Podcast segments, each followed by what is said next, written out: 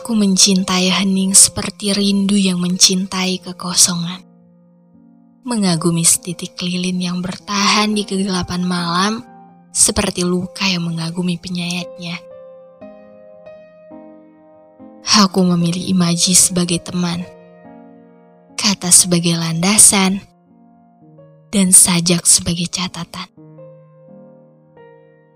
Akulah serdadu pena yang berupaya untuk bisa didengarkan